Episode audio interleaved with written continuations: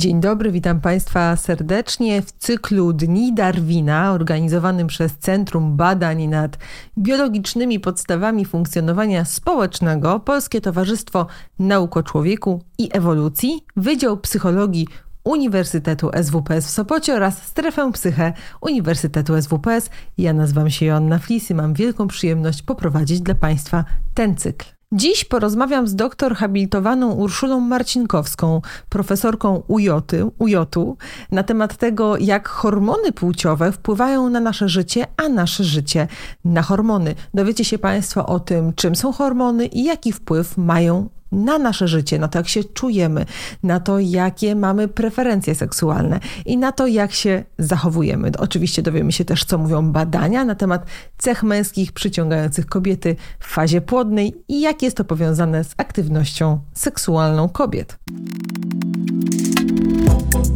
Strefa Psyche Uniwersytetu SWPS. Psychologia bez cenzury. Więcej merytorycznej wiedzy psychologicznej znajdziesz na psycheswps.pl oraz w kanałach naszego projektu na YouTube i Spotify. Zapraszamy. Dzień dobry, ja nazywam się Joasia Flis i witam Państwa e, na webinarze Strefy Psyche Uniwersytetu SWPS cyklu Dni Darwina. Szanowni Państwo, cykl ten organizowany jest przez Centrum Badań nad Biologicznymi Podstawami Funkcjonowania Społecznego, Polskie Towarzystwo Nauk o Człowieku i Ewolucji i Wydział Psychologii Uniwersytetu SWPS w Sopocie i oczywiście Strefę Psyche Uniwersytetu SWPS. Dzisiaj Będziemy rozmawiali o tym, jak hormony płciowe wpływają na nasze życie, a nasze życie na hormony płciowe. I z tego powodu właśnie moją gościnią dziś jest profesor Urszula Marcinkowska, która jest biolożką zajmującą się reprodukcją i dobrostanem człowieka, a badania, które koordynuje, krążą wokół hormonalnych podstaw naszego codziennego życia i zdrowia. Cześć Ula. Cześć, miło mi, dzień dobry. Szanowni Państwo, zanim przejdziemy do rozmowy, to ja Państwu przypomnę, że Macie na dole okienko czatu, w którym możecie na bieżąco zadawać e, mojej gościnie pytanie e, i ja będę po prostu przekazywała, koordynowała te pytania po to, żeby wpleść je w dzisiejsze spotkanie, żeby ono było jak najbardziej e, zbliżone do Waszych zainteresowań. Więc zachęcam Was do aktywnego uczestnictwa w tworzeniu tej przestrzeni. Zacznijmy może od tego, czym są w ogóle hormony płciowe, bo w zasadzie większość z nas słyszało już pewnie tę nazwę, ale przyznam szczerze, to wcale wcale nie jest takie proste wyjaśnić i zrozumieć naturę działania hormonów płciowych. I w ogóle hormonów. Hormony są dosyć ciekawą grupą chemiczną, ponieważ mają chyba najbardziej generalną definicję, jaką można sobie wyobrazić. Mianowicie są to cząsteczki chemiczne, które są produkowane przez jedną komórkę i oddziałują na inne komórki. I ze względu na to, jak zróżnicowane mają działanie i budowę, nie udało się do tej pory od wielu, wielu lat zawęzić tej definicji. A podobnie jest też z układem hormonalnym, gdzie jest to jeden z nielicznych układów, który nie jest ze sobą połączony w żaden konkretny sposób. Tak jak w innych układach, na przykład układ krwionośny, mamy ten wspólny mianownik krwi i wszystko jest połączone ze sobą systemem różnych rurek i kapilar. Tak w układzie hormonalnym definicją tego, co wchodzi do układu hormonalnego, a co nie, wystarczy, żeby dany organ produkował hormony, czyli cząsteczki, które oddziałują na inne organy. Czyli chyba bardziej generalnie się nie da. Myślę, że dla naszych studentów, których uczymy tych definicji, z jednej strony jest to świetna wiadomość, bo łatwo zapamiętać, ale z drugiej strony też dosyć mało informacji to ze sobą niesie. Pytanie, jak wpływają? I o czym jest ten wpływ w takim razie, jeżeli mogłabyś trochę opowiedzieć? Jasne. Mogą aktywować albo dezaktywować różne czynności metaboliczne innych komórek. Czyli na przykład nasz mózg może produkować cząsteczki chemiczne, które są wyrzucane do krwiobiegu.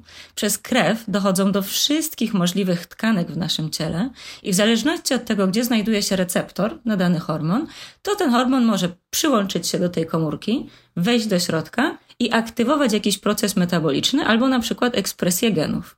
Czyli taka komórka pod wpływem działania tego hormonu może zacząć funkcjonować w inny sposób, wydzielać następne hormony, ale też na przykład zmobilizować energię lub też wysłać energię w inną stronę w ciele.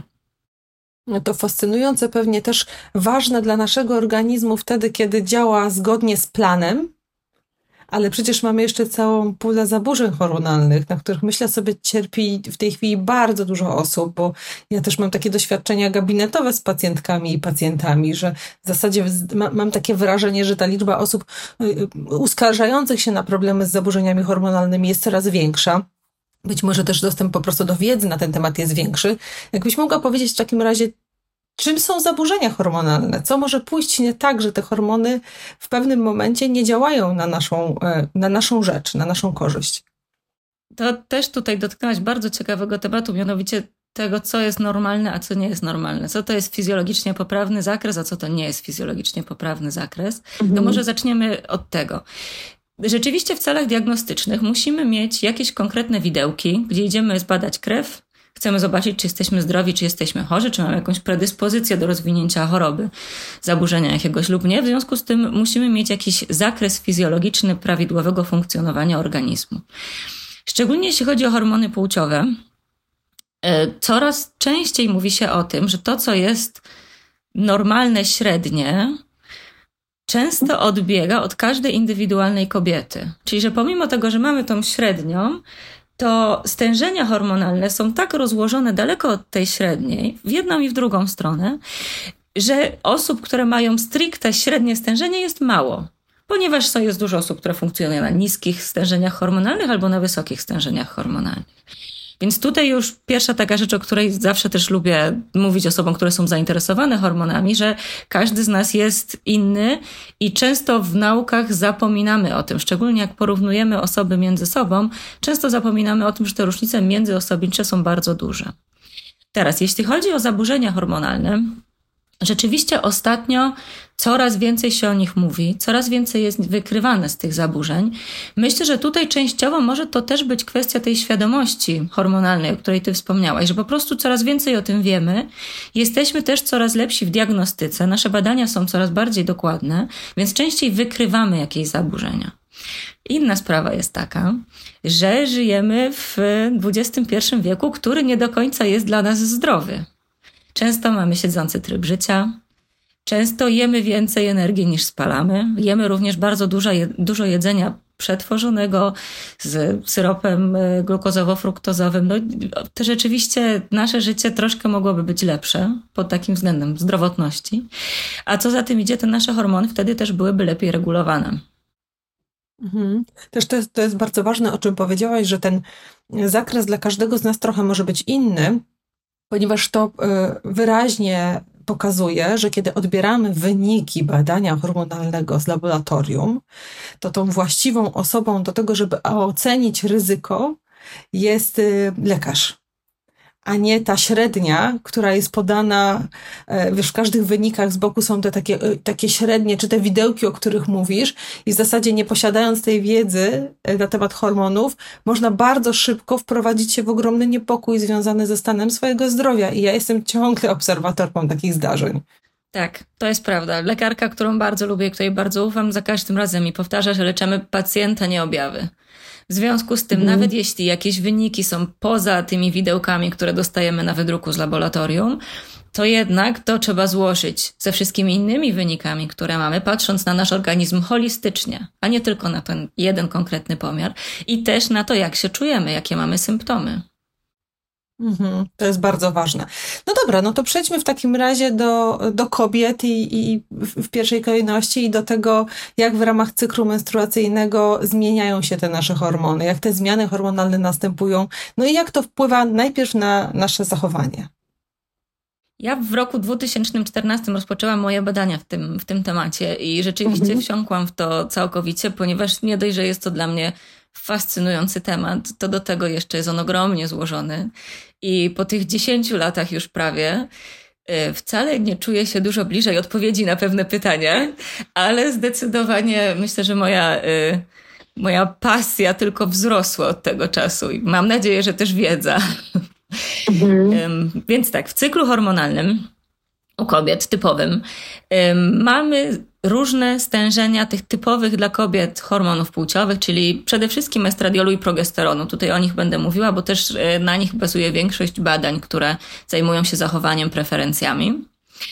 I pierwsza faza czyli początek naszego cyklu menstruacyjnego to jest krwawienie miesięczne.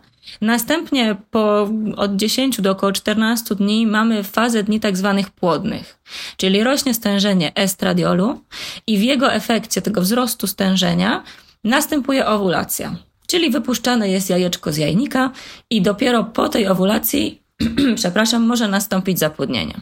Czyli ta faza płodna jest y, typowa dla wysokiego estradiolu. Następnie po wypuszczeniu tego jajeczka z jajnika estradiol spada, za to zaczyna, zaczyna rosnąć poziom drugiego hormonu progesteronu. I ten progesteron przygotowuje nasz organizm na potencjalną ciążę. Czyli zajmuje się Jedna z, jeden z efektów wysokiego progesteronu to jest zwiększanie grubości ścianki macicy, żeby mogło dojść do implantacji, czyli do zagnieżdżenia się takiego zapłodnionego jajeczka. Czyli z jednej strony estradiol, jego wzrost jest charakterystyczny dla fazy płodnej, a później dla fazy niepłodnej wzrost drugiego hormonu, czyli progesteronu. I teraz jest to dla nas ciekawe, ponieważ jest to taki naturalny eksperyment tego, jak zmieniające się stężenia działają na nasze samopoczucie i na nasze zachowanie, ponieważ w sposób naturalny, fizjologiczny większość kobiet dosyć regularnie doświadcza tych znaczących zmian hormonalnych. I my, w zależności od tego, kiedy będziemy je mierzyć albo ankietować w cyklu, możemy założyć albo też zmierzyć, jakie stężenie hormonów mają i który hormon co nam robi, jak na nas działa. Mhm. I jak to wpływa na nasze zachowania? Opowiedz o pierwszej fazie cyklu, bo e, mam tutaj wynotowane pytanie dotyczące naszych preferencji seksualnych, preferencji seksualnych kobiet i tego, jak one się zmieniają w cyklu hormonalnym. Wiem, że tym się zajmujesz, ale jakbyś mogła najpierw objąć jako do ogółu, do szczegółu, jak zmienia się nasze zachowanie pod wpływem e, pierwszej fazy, czyli tego momentu, w którym narasta estradiol, Dobrze, zapamiętałam. Czyli jak, jak wzrost estradiolu wpływa na, na nasze zachowanie i jak się możemy wtedy czuć? Mhm. Dużo badań wskazuje na to, że kobiety w tej fazie płodnej są bardziej energiczne, czują się bardziej zdrowe, czują się bardziej atrakcyjne. Ze względu na to, że cały temat jest dosyć atrakcyjny, dotyczy wielu z nas, pojawiło się mnóstwo, mnóstwo badań, badających również takie aspekty dla mnie z punktu widzenia naukowego mniej interesujące, ale na przykład, czy kobiety mhm. częściej ubierają się na kolor czerwony? I częściej? Są badania, które pokazują, że tak, są badania, które pokazują, że nie. Są badania, które też pokazały, że zmienia się chód kobiety, że w tej fazie płodnej ten mhm. chód, y, tak jakby kobiety bardziej ruszają biodrami, czyli ten chód jest bardziej atrakcyjny, można by było powiedzieć. Więc przez to, że łatwo jest zapytać kobietę, ile dni temu menstruowała i czy jej cykl jest mniej więcej regularny, i łatwo jest dać kwestionariusz. W związku z tym pojawiło się mnóstwo takich badań, właśnie badających e, zależność wszystkiego niemalże. Aczkolwiek, jeśli badamy tylko o, jeśli pytamy tylko o dni w cyklu, to nie możemy być pewni, czy ta kobieta naprawdę jest w okresie fazy płodnej, czy nie, ponieważ wiele z nas tego po prostu nie czuje. Nie, są kobiety, które mówią, że są w stanie zobaczyć ewidentne zmiany w okresie cyklu menstruacyjnego, szczególnie w tej fazie płodnej versus niepłodnej później, ale dla wielu z nas nawet przed nami samymi jest to ukryte, więc nie jesteśmy w stanie dobrze odpowiedzieć na pytanie, czy wiemy, czy to są nasze dni płodne, czy nie. W związku z czym samo zapytanie się, w jakiej fazie jest kobieta, może być niewystarczające i dlatego dobrze jest robić badania de facto hormonalne. Wracając do tematu samopoczucia i fazy mhm. niepłodnej, jeśli później przechodzimy z fazy okołowulacyjnej płodnej do tej drugiej fazy, kiedy zapłodnienie nie jest możliwe, ale też kiedy nasz organizm przygotowuje się na to, że może jesteśmy w ciąży, wtedy można zaobserwować u kobiet na przykład wielką chęć nawiązywania takich relacji wspierających przyjacielskich. Więcej mhm. telefonów do członków rodziny i przyjaciół. Ale też na przykład y, częściej kobiety czują się odrzucone przez jakieś takie zachowania, które niekoniecznie są negatywne, ale ta wrażliwość na odrzucenie jest dużo większa. Hipoteza jest taka, że ten moment przygotowywania się na ciążę jest to moment, kiedy my powinniśmy zacząć budować sobie wsparcie, no bo ta ciąża i później posiadanie małego potomstwa, czy karmienie piersią, to są bardzo trudne, wymagające czasowo, energetycznie sprawy i dobrze jest mieć zbudowane tutaj już naszą siatkę współpracy. Bardzo często pewnie nie jesteśmy świadome tego, że to właśnie hormony tak wpływają na wyostrzenie się tej pewnej naszej wrażliwości albo na przykład na subiektywne poczucie bycia zdrowszym. To mnie zainteresowało, że w tej pierwszej fazie rzeczywiście, jeżeli my mamy subiektywne poczucie bycia zdrowszym, to być może jest to też moment, w którym mamy gotowość do podejmowania większej aktywności, na przykład fizycznej, bądź właśnie jakichś różnych przedsięwzięć, przedsięwzięć wyznaczania sobie celów. Padło takie pytanie od jednej z internautek, to w taki sposób, y, to w, w takim razie w jaki sposób pigułka antykoncepcyjna wpływa na tę gospodarkę hormonalną i czy w ogóle ma znaczenie dla tego procesu comiesięcznego, w którym my jesteśmy, też związanego z tym, jak, jak, jak mm, manifestujemy cechy naszej osobowości. Myślę, że możemy zaryzykować stwierdzenie, że również na cechy osobowości będzie wpływać, skoro wpływa na stężenia hormonalne. Ponieważ pigułki antykoncepcyjne, w zależności od tego, które, ponieważ też są różne, różnoskładnikowe, generalnie mają na celu zrobić tak, żeby nasz organizm nie mógł zajść w ciążę. Obojętnie, czy to mhm. będzie regulowane poziomem estradiolu czy progesteronu, chodzi o to, żeby nie doszło albo do owulacji, albo do późniejszego zagnieżdżenia się zapłodnionego jajeczka. I w związku z tym nasz organizm dostaje hormony z zewnątrz, które symulują na przykład taki stan ciągłej fazy, tej niepłodnej fazy lutealnej, kiedy progesteron jest lekko podwyższony, czyli nasz organizm funkcjonuje tak jakby cały czas w takim stanie lekkiego przygotowywania się na ciążę. Robione mhm. były badania na przykład na kobietach, które, z udziałem kobiet, które zaczynały brać e, środki antykoncepcyjne hormonalne w trakcie bycia w relacji długoterminowej, co też jest dosyć częstym, myślę, procederem. I ich preferencje seksualne w trakcie bycia w związku z tym samym mężczyzną, ale przed braniem pigułek lub po, zmieniały się. Ponieważ pomysł jest taki, że, czy jedno z wytłumaczeń jest takie, że w momencie jak nasz organizm myśli, że jest cały czas w ciąży, to też na przykład nie do końca nam się będzie opłacało, tak kolokwialnie mówiąc, bo to z ewolucyjnego punktu widzenia to nie jest świadomy proces. Ale wchodzenie w relację seksualną, czy też aktywność seksualna nie do końca nam się opłaca, skoro jesteśmy w fazie niepłodnej, kiedy nie może dojść do zapłodnienia. Więc mniejsza preferencja w stosunku na przykład do męskich mężczyzn, ale też niższe libido. Mhm. To może mieć duże znaczenie w kontekście budowania relacji, ale też postrzegania siebie. A w takim razie, jakie preferencje seksualne pojawiają się u kobiet w pierwszej i drugiej fazie cyklu? No bo do tego miałyśmy dojść. Jak one się zmieniają, te preferencje seksualne? Bo myślę sobie, że to ma ogromne znaczenie zmieniają się, ma ogromne znaczenie, ale jakie do końca nie zaskakująco, jak często w naukach ścisłych, nie wiemy.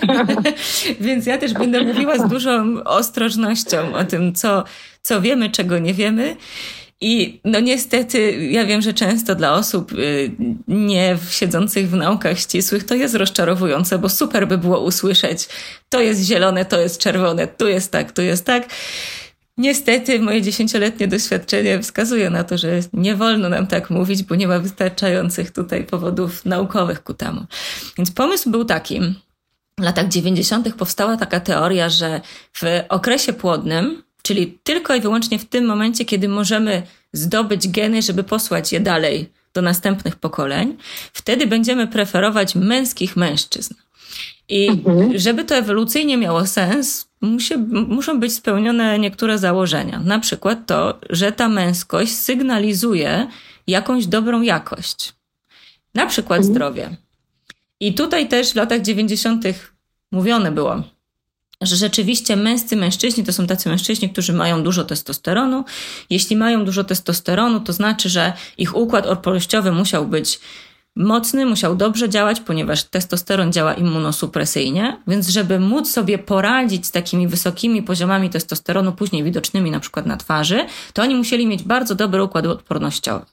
W związku z... A jakie są objawy, czy objawy, cechy na twarzy, które, po których może, możemy rozpoznać testosteron? Cechy typowo męskie u mężczyzn to będą na przykład wysokie kości policzkowe, mocna żuchwa i w ogóle tutaj mhm. mocny dół twarzy, szeroki dół twarzy. Też typowo kobieca twarz będzie miała bardziej okrągłe oczy, duże oczy, pełniejsze usta, mniejszy nos. Mhm. Wiadomo, że to jest spektrum, gdzie na końcu byśmy mieli bardzo męskie, tutaj byśmy mieli bardzo męskie twarze i wszyscy jesteśmy gdzieś pomiędzy, więc też kiedy mówimy, że jakaś twarz jest bardziej męska, równocześnie znaczy to, że jest mniej kobieca. To można to tak rozumieć jako suwak pomiędzy. Pewnej takiej dymensji. Mhm. Mhm. Mhm. No dobra, czyli ta teoria z lat 90. zakładała, że w tej pierwszej fazie będą się kobietom bardziej podobali mężczyźni, który, którzy właśnie będą posiadali takie cechy. Tak.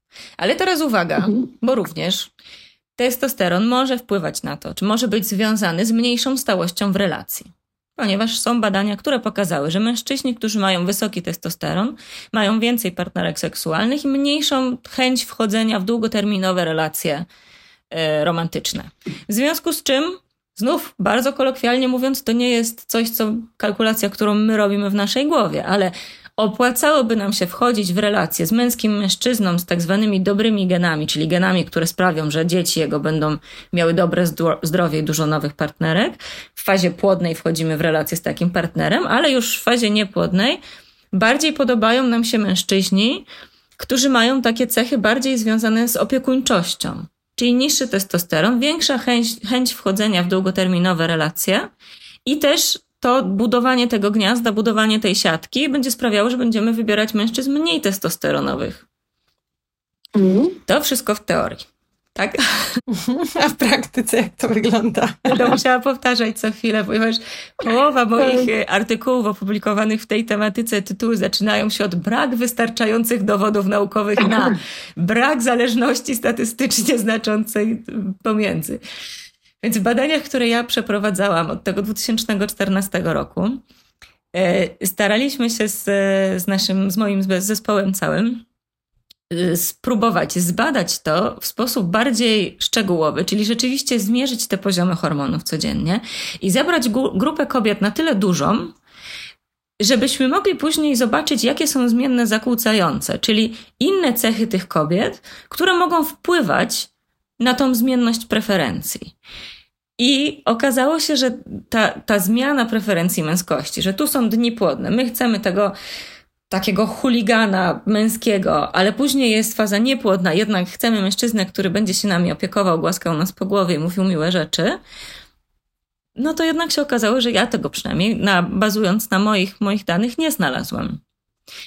Co więcej, staraliśmy się też poszukać innych biomarkerów tej, tych dobrych genów, czyli innych manifestacji, sygnałów fizycznych tego, że dany mężczyzna miałby mieć dobre geny. Jednym z takich biomarkerów miała być symetria. Czyli mhm. preferencja w stosunku do symetrii też mogłaby się zmieniać w zależności od tego, czy są to dni płodne, czy niepłodne. No i tego również nie znalazłam.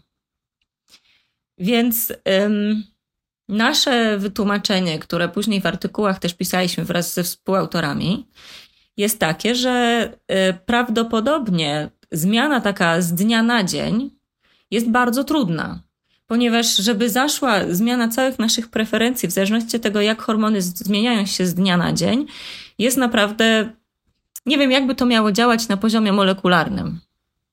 Raczej, czego byśmy się spodziewali, to to, że nasze preferencje oczywiście mogą być kształtowane przez zmiany hormonalne, czy też nasze życie, czy też poziom stresu, który wpływa na nasze hormony, ale w sposób bardziej długoterminowy. Czyli nie różnica z dnia na dzień, ale na przykład mhm tygodnie, miesiące, czy też nasze doświadczenia we wczesnym dzieciństwie, jak ukształtowały naszą gospodarkę hormonalną.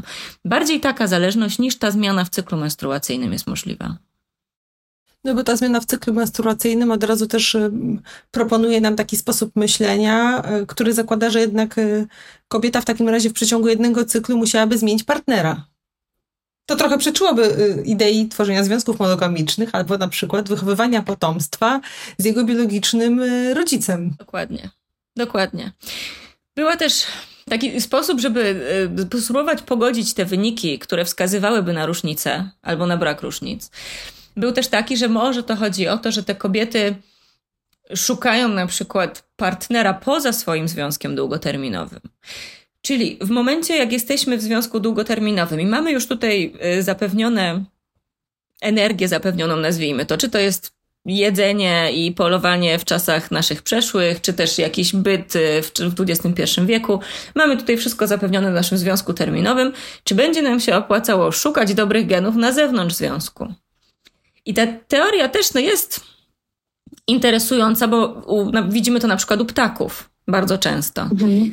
Ale mam wrażenie, że z za dużą łatwością naukowcy przerzucili teorię, która funkcjonuje u ptaków, na nas, w momencie, kiedy de facto no nie możemy w 100% zweryfikować tego, bo człowiek nie jest zbyt wdzięcznym y, zwierzęciem laboratoryjnym. Ze względów etycznych możliwości manipulacji są ograniczone i bardzo dobrze.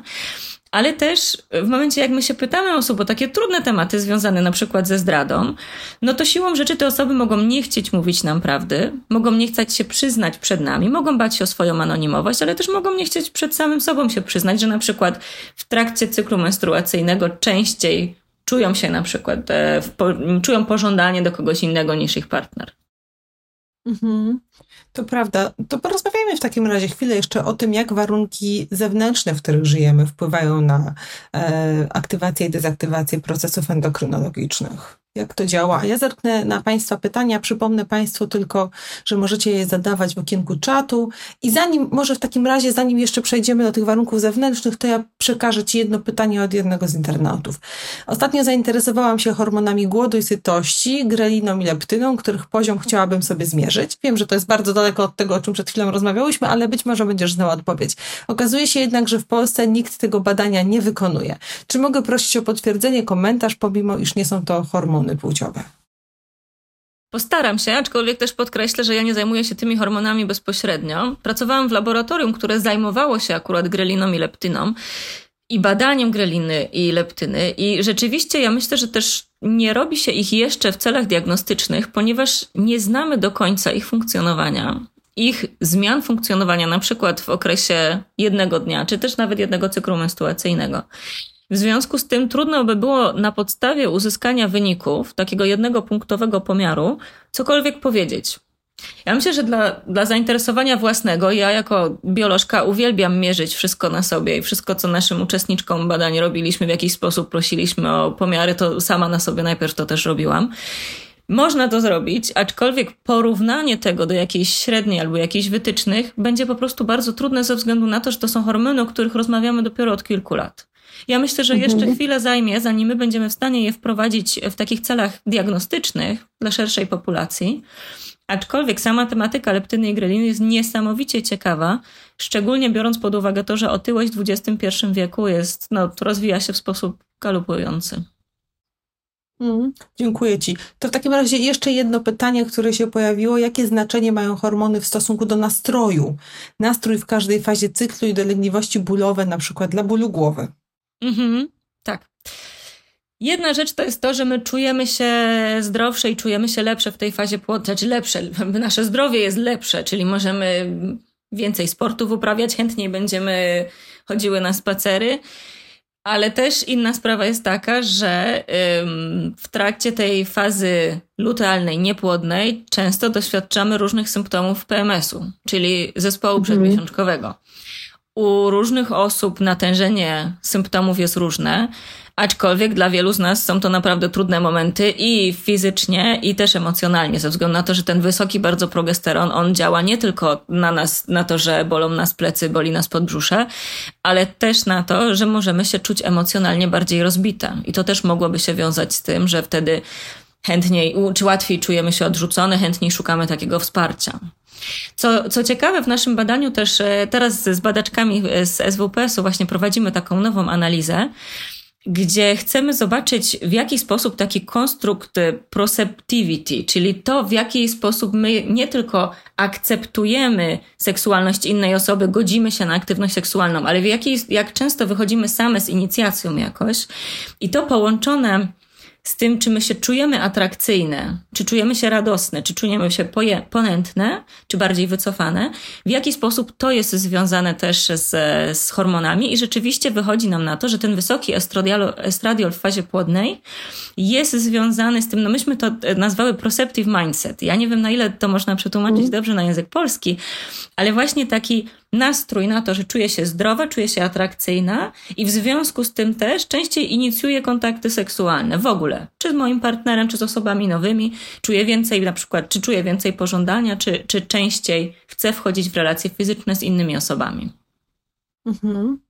To jest bardzo też ciekawe, bo e, to, to jest żadna naukowa wiedza, natomiast Instagram i TikTok jest pełen filmów, w których kobiety pokazują, jak zmienia się ich, e, ich subiektywne postrzeganie właśnie własnej atrakcyjności na przestrzeni tego całego cyklu, więc coś tutaj e, myślę sobie, że to doświadczenie jest jakieś wspólnotowe i jest jak, jakieś ziarno wprawdy w tym, że zmienia się nas, nasz sposób patrzenia na nasze własne ciało i, i, i, i sporo jest tych materiałów. Nie wiem, czy ty się spotkałaś, ale sporo jest tych materiałów. Mam wrażenie, że coraz więcej, być może jesteśmy coraz bardziej też świadome tego, że my rzeczywiście na przestrzeni całego, każdego miesiąca przechodzimy przez ten cykl. A jak się mają do tych wszystkich informacji na temat tych preferencji, bo tak teraz mi przyszło do głowy, na temat preferencji, na temat tego, co nam się podoba, w partnerze, partnerce e, związki osób ze środowiska LGBTQ+, na przykład związki par homoseksualnych, bo tutaj jakby, no nijak się ma to do teorii o e, zarysowanej szczęce,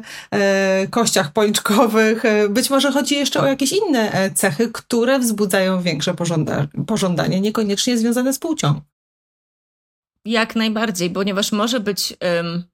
Chciałam to jeszcze, zanim odpowiem na to pytanie, to jeszcze jedną rzecz, jak ty y, zadawałaś to pytanie, to przyszła mi do głowy, o której chciałam, którą chciałam podkreślić z tej mojej poprzedniej wypowiedzi, że to, że my się zmieniamy w trakcie cyklu menstruacyjnego. I te, te badania ostatnie, które robiłyśmy, które mówi o tym, że moje podejście do siebie samej, do własnej atrakcyjności wpływa na moją aktywność seksualną, też bardzo podoba mi się, co nie jest do końca profesjonalne, bo badacz powinien być absolutnie obiektywny, ale też podoba mi się ta, taka narracja, że wcześniej zazwyczaj było mówione o tym, że kobiety zmieniają się w cyklu menstruacyjnym, ponieważ tu jest faza płodna i ja muszę być atrakcyjna dla mojego partnera, muszę być ponętna, muszę ubrać się na czerwono i mieć więcej procent skóry widoczne, żeby jak najwięcej mężczyzn zachęcić wokół. A teraz coraz częściej idzie się w tą stronę i też te nasze ostatnie badania, które mam mhm. nadzieję za niedługo się okaże, ukaże, opublikowane, daje tak jakby bardziej wagę w stronę kobiety jej samopoczucia. Czyli ja tak, zmieniają mi się hormony, ale ja teraz czuję się bardziej atrakcyjna i ja mam ochotę się inaczej zachowywać. I ja w związku z tym będę brała sprawy w swoje ręce. Myślę, że można to mhm. też tak interpretować. I jak z dziewczynami robiłyśmy te, te analizy, to też był taki moment, że nagle się okazało, że wychodzi taka piękna mediacja i statystycznie to ma sens. I byłyśmy tak strasznie tym podekscytowane, że rzeczywiście w końcu, szczególnie jak też mi często wychodzą wyniki statystycznie nieznaczące, więc nagle wyszło coś takiego pięknego i to tak właśnie też ma sens, jeśli chodzi o postrzeganie kobiecości w cyklu. Że ja nie ubieram się, żeby wabić partnerów, tylko ja rzeczywiście czuję się lepiej i zamierzam coś z tym zrobić. Być może dlatego też się ubieram w taki sposób. Być może też. Akurat tutaj nie robiłam badań, więc się mniej będę Ale tak, jak najbardziej. To może być też ten chód i to może być też to ubieranie się. Także to no, bardzo, bardzo byłam podekscytowana, jak się okazało, że takie wyniki rzeczywiście otrzymałyśmy. A teraz przepraszam, bo się rozgadałam na tamten temat, jeśli chodzi o społeczności LGBTQ. Osobiście badania, które widziałam na ten temat, y, były często robione w taki sposób, gdzie na przykład do, jednego, do jednej grupy były wrzucane osoby bez względu na własną płeć, tylko na przykład wszystkie osoby, które preferują mężczyzn. Mhm. I w takim przypadku Trudno nam mówić cokolwiek o gospodarce hormonalnej i relacji między gospodarką hormonalną a preferencjami, ponieważ jeśli analizujemy wszystkie osoby, które preferują mężczyzn, no to będą to osoby o bardzo różnych stężeniach hormonalnych, ponieważ w tej grupie będą i mężczyźni, i kobiety. Więc tutaj często spotykając się z jakimiś wynikami, musimy być bardzo uważni na metodologię i w jaki sposób badanie było robione. Teraz, inna sprawa jest taka, że jeśli mówimy o ewolucyjnych podstawach preferencji, rozmowy o związkach jednopłciowych od razu są dla nas trudniejsze, ze względu na to, że aktywność seksualna jednopłciowa nie będzie prowadziła do y, ciąży i potomstwa. W związku z tym, jeśli mówimy o preferencjach seksualnych osób w relacjach jednopłciowych, możemy mówić o tym, że mamy wrodzone jakieś preferencje, które kiedyś były ewolucyjne, ale które później w czasie, w czasie naszego życia, czy tam rozwoju naszego Homo sapiens straciły swój efekt. Mhm. I tak jakby mogą być niedopasowane stricte do, do sytuacji, w jakiej żyjemy. Nie znam w tej chwili badań, które zgromadziłyby wystarczającą liczbę uczestników, którzy byliby y, nieheteroseksualni, żeby zrobić takie rzetelne na przykład porównanie zmian preferencji kobiet w cyklu. Może takie badanie istnieje, jestem nieświadoma tego, ale ja nie widziałam badań, które byłyby sensownie zrobione, gdzie te hormony byłyby rzeczywiście zmierzone, gdzie ta grupa badanych byłaby duża i też na przykład pytała kobiet, oprócz tego, jak, jak identyfikują swoją orientację, to też w jakich relacjach rzeczywiście były w rzeczywistości, czy w danym momencie są w relacji jednopłciowej, czy nie. Więc tutaj niestety kon konkretnej odpowiedzi nie mam. Być może to jeszcze przed, przed nami. W takim razie zachęcamy do zrobienia takich badań. Tak, to jest temat, który też bardzo się teraz rozwija ze względu na to, że no coraz więcej na szczęście mówimy o orientacji seksualnej, o różnicy między orientacją seksualną a tożsamością seksualną. I coraz więcej, tak. kiedy ja rozpoczynałam moje badania no, po ponad dekadę temu, więc nie, nie w średniowieczu, to często nawet pokazując uczestnikom y, zdjęcia płci przeciwnej, myśmy się ich nie pytali, czy myśmy, no naukowcy, nie pytali się o ich orientację. I to było normalne. Mm. Że zakładamy, że jak są kobiety, to pokazujemy im zdjęcia mężczyzn i badamy tą preferencję w stosunku do męskości w drugą stronę. I to było coś absolutnie normalnego, gdzie recenzenci czy też komite, komisje bioetyczne nie zwracały na to uwagi.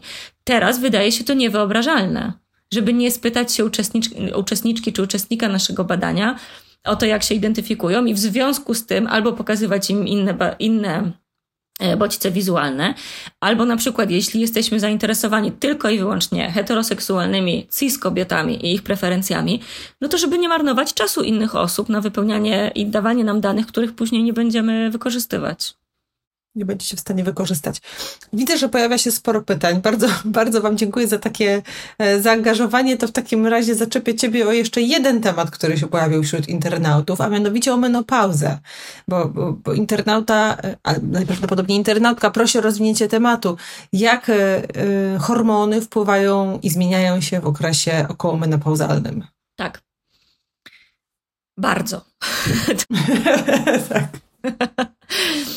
mamy. E, no, oswajamy powoli menopauzę w tej chwili. Bardzo się z tego cieszę, że coraz więcej jest tych treści, więc może, może warto też się temu przyjrzeć. Tak, ja też bardzo się cieszę z tego tematu. To znaczy, normalizacja wszystkich takich tematów około reprodukcyjnych kobiet, czy to jest menstruacja, czy to jest PMS, czy to jest menopauza. Ja mam wrażenie, że to wchodzi do dyskursu takiego generalnego w społeczeństwie i coraz z większą łatwością możemy o tym mówić.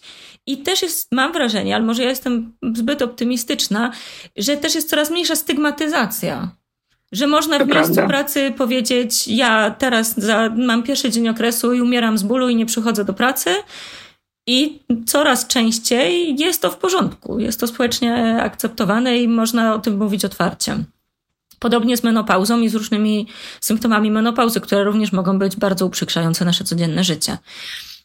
Zbliżając się do menopauzy, po pierwsze, spada nasza płodność. To na pewno. Po drugie, skracają się nasze cykle menstruacyjne, czyli coraz częściej miesiączkujemy, tam z tych średnich 28 dni, średnich znowu, niekoniecznie zawsze 28, ten czas się skraca i e, wzrasta stężenie progesteronu. Czyli mhm.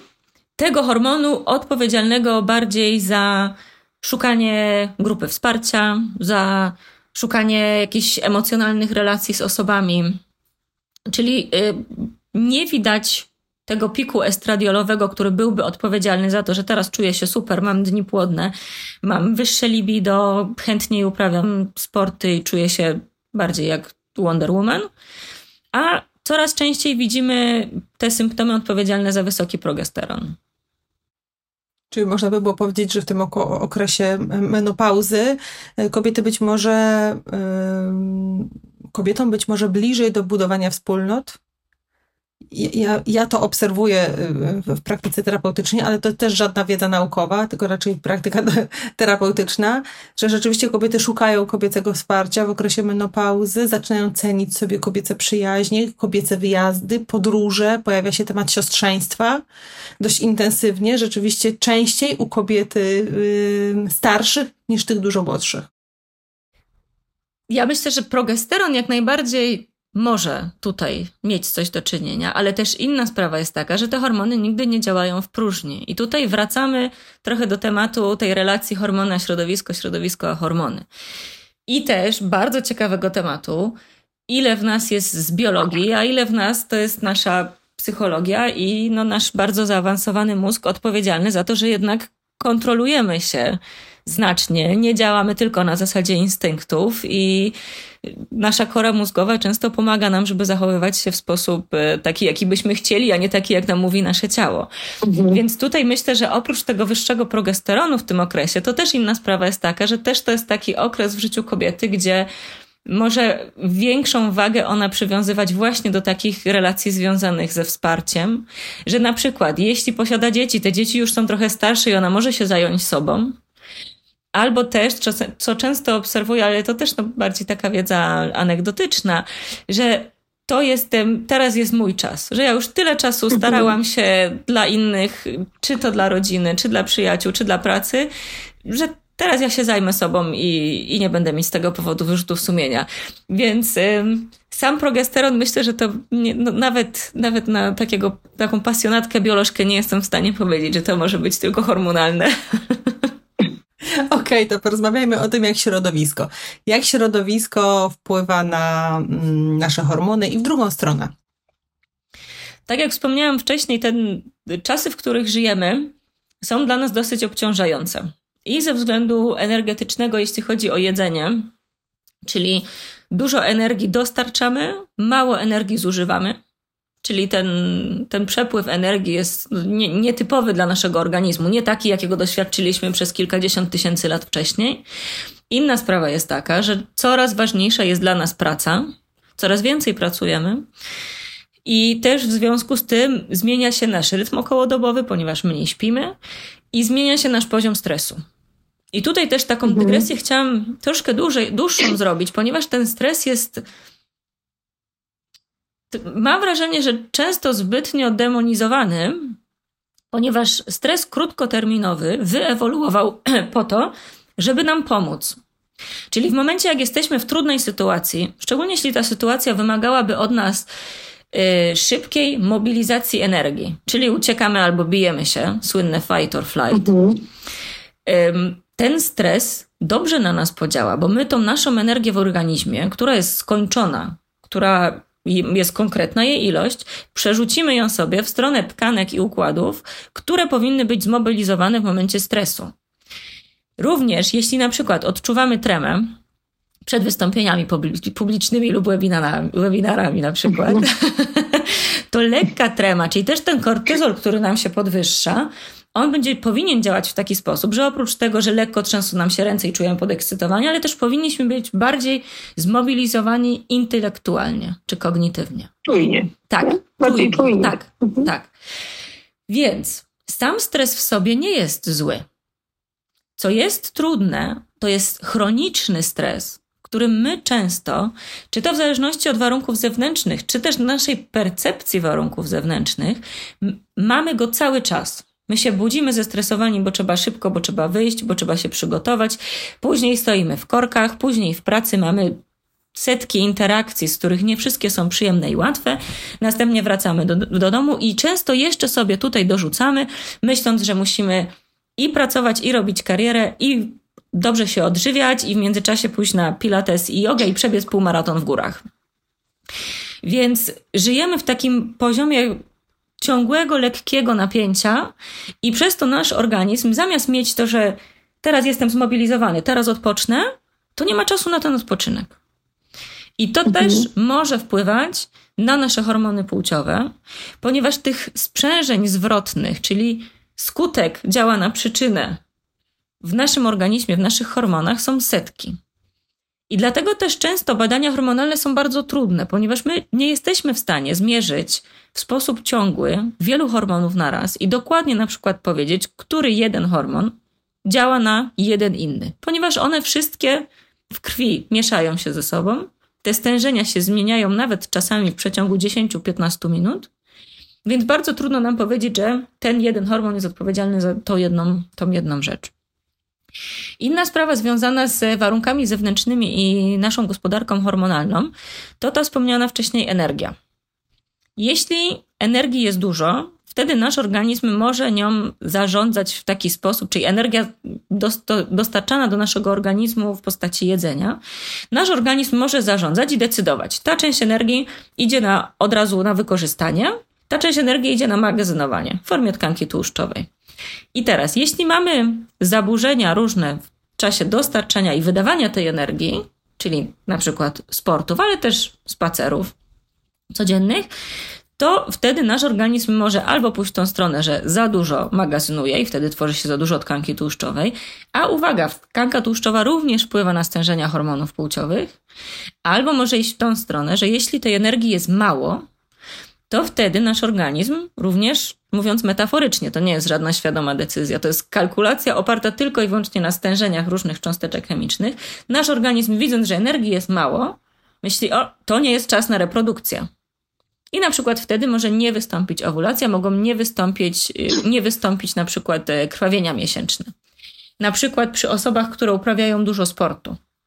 Tak może się wydarzyć. Przy osobach, które zawodowo uprawiają sport, wtedy są bardzo duże mhm. wydatki energetyczne.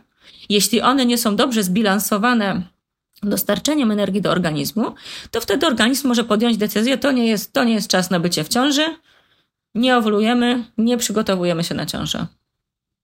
Mm, czyli to, to też dla nas taka ważna informacja, że jeżeli coś takiego się dzieje, e, że niekoniecznie żyjemy w jakiejś równowadze że ten nasz organizm jest wytrącony z pewnej homeostazy. No, nie da się być cały czas w homeostazie, ale w zasadzie bardzo mocno jest, e, jest wytrącony.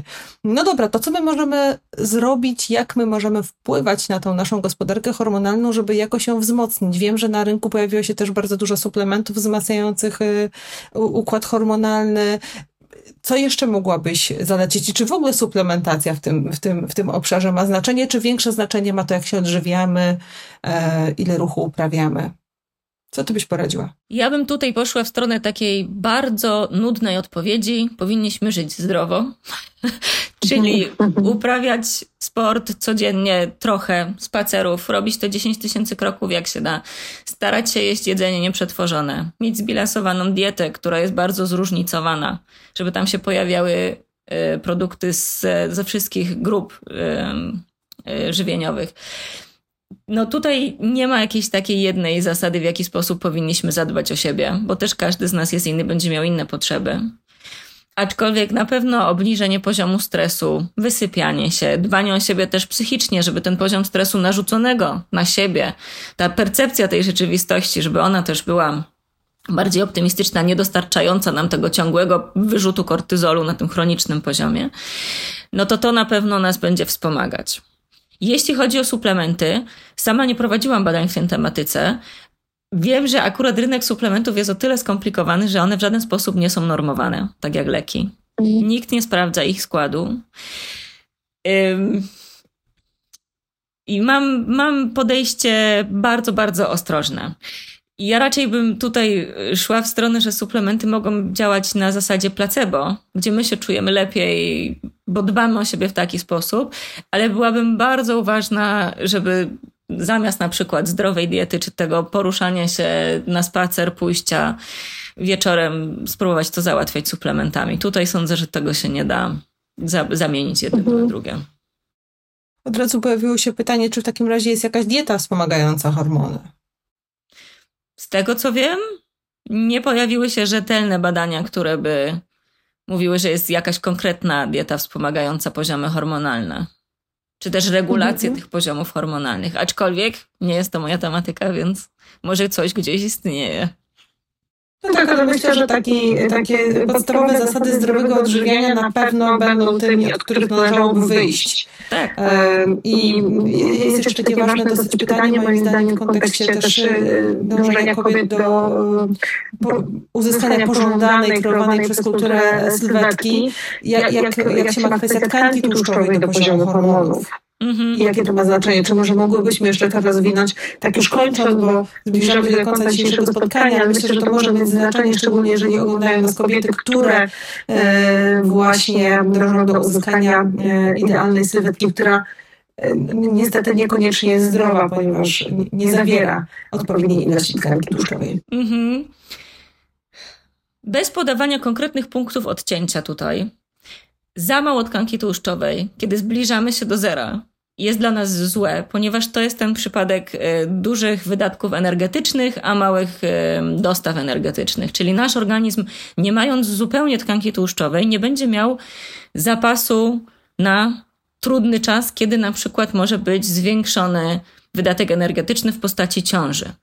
Czyli jak mamy za mało tkanki tłuszczowej, to nasz organizm może się powstrzymywać przed owulowaniem, przed zajściem w ciążę, ponieważ wtedy w momencie na przykład większego głodu w trakcie ciąży może to być niebezpieczne, czy dla płodu, czy dla matki. Z drugiej strony, zbyt dużo tkanki tłuszczowej też może być dla nas niezdrowe, ponieważ tkanka tłuszczowa również wpływa na poziomy hormonów płciowych. Czyli oprócz tego, że te hormony płciowe są produkowane głównie w jajniku, to również one będą konwertowane w tkance tłuszczowej i ta tkanka tłuszczowa może wpływać niezależnie od pracy naszych jajników na stężenia na przykład estradiolu. Czyli też wtedy może dojść do zaburzeń czy płodności w cyklu, czy tych cykli menstruacyjnych ich długości, ponieważ mamy za dużo tkanki tłuszczowej. Co do idealnej sylwetki, idealne sylwetki są różne w różnych kulturach. Zdrowe. Przede wszystkim są zdrowe. Dokładnie, idealne sylwetki powinny być zdrowe. No, kobiety mają więcej tkanki tłuszczowej niż mężczyźni z natury, mają mniej masy mięśniowej niż mężczyźni z natury, porównując to yy, między płciami. Ale to, co dla nas jest idealne, no to też indywidualnie, tak jak stężenia hormonalne. Każdy jest trochę inny.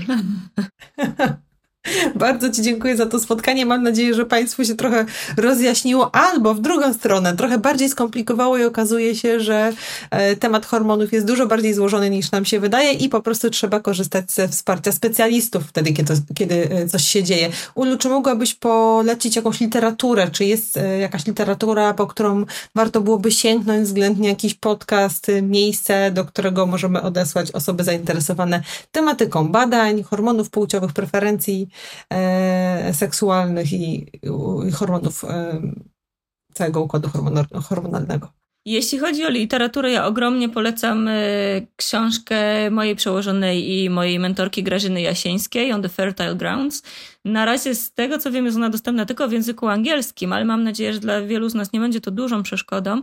Jest to książka, która rzeczywiście w sposób bardzo przystępny i taki właśnie y, całościowy podchodzi do tej gospodarki hormonalnej i opowiada o tym, skąd się biorą różne rzeczy, których my doświadczamy na co dzień z punktu widzenia ewolucyjnego. Także to jak najbardziej polecam.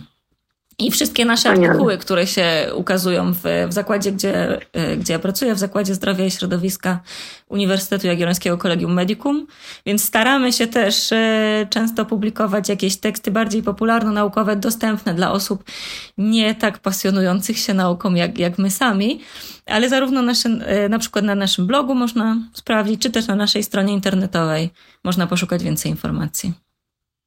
Super, bardzo Ci dziękuję. Moją gościnią i Państwa gościnią dzisiaj była Urszula Marcinkowska, profesorka uj która jest biolożką zajmującą się reprodukcją i dobrostanem człowieka. Ja bardzo Ci dziękuję e, i dziękuję Państwu za uczestnictwo w cyklu Dni Darwina, który jest organizowany przez Centrum Badań nad Biologicznymi Podstawami Funkcjonowania Społecznego, Polskie Towarzystwo Nauk o Człowieku i Ewolucji, Wydział Psychologii Uniwersytetu SWPS w Sopocie i Strefę Psyche Uniwersytetu SWPS. Zachęcam Państwa do słuchania nas również w aplikacjach podcastowych, ponieważ każdy webinar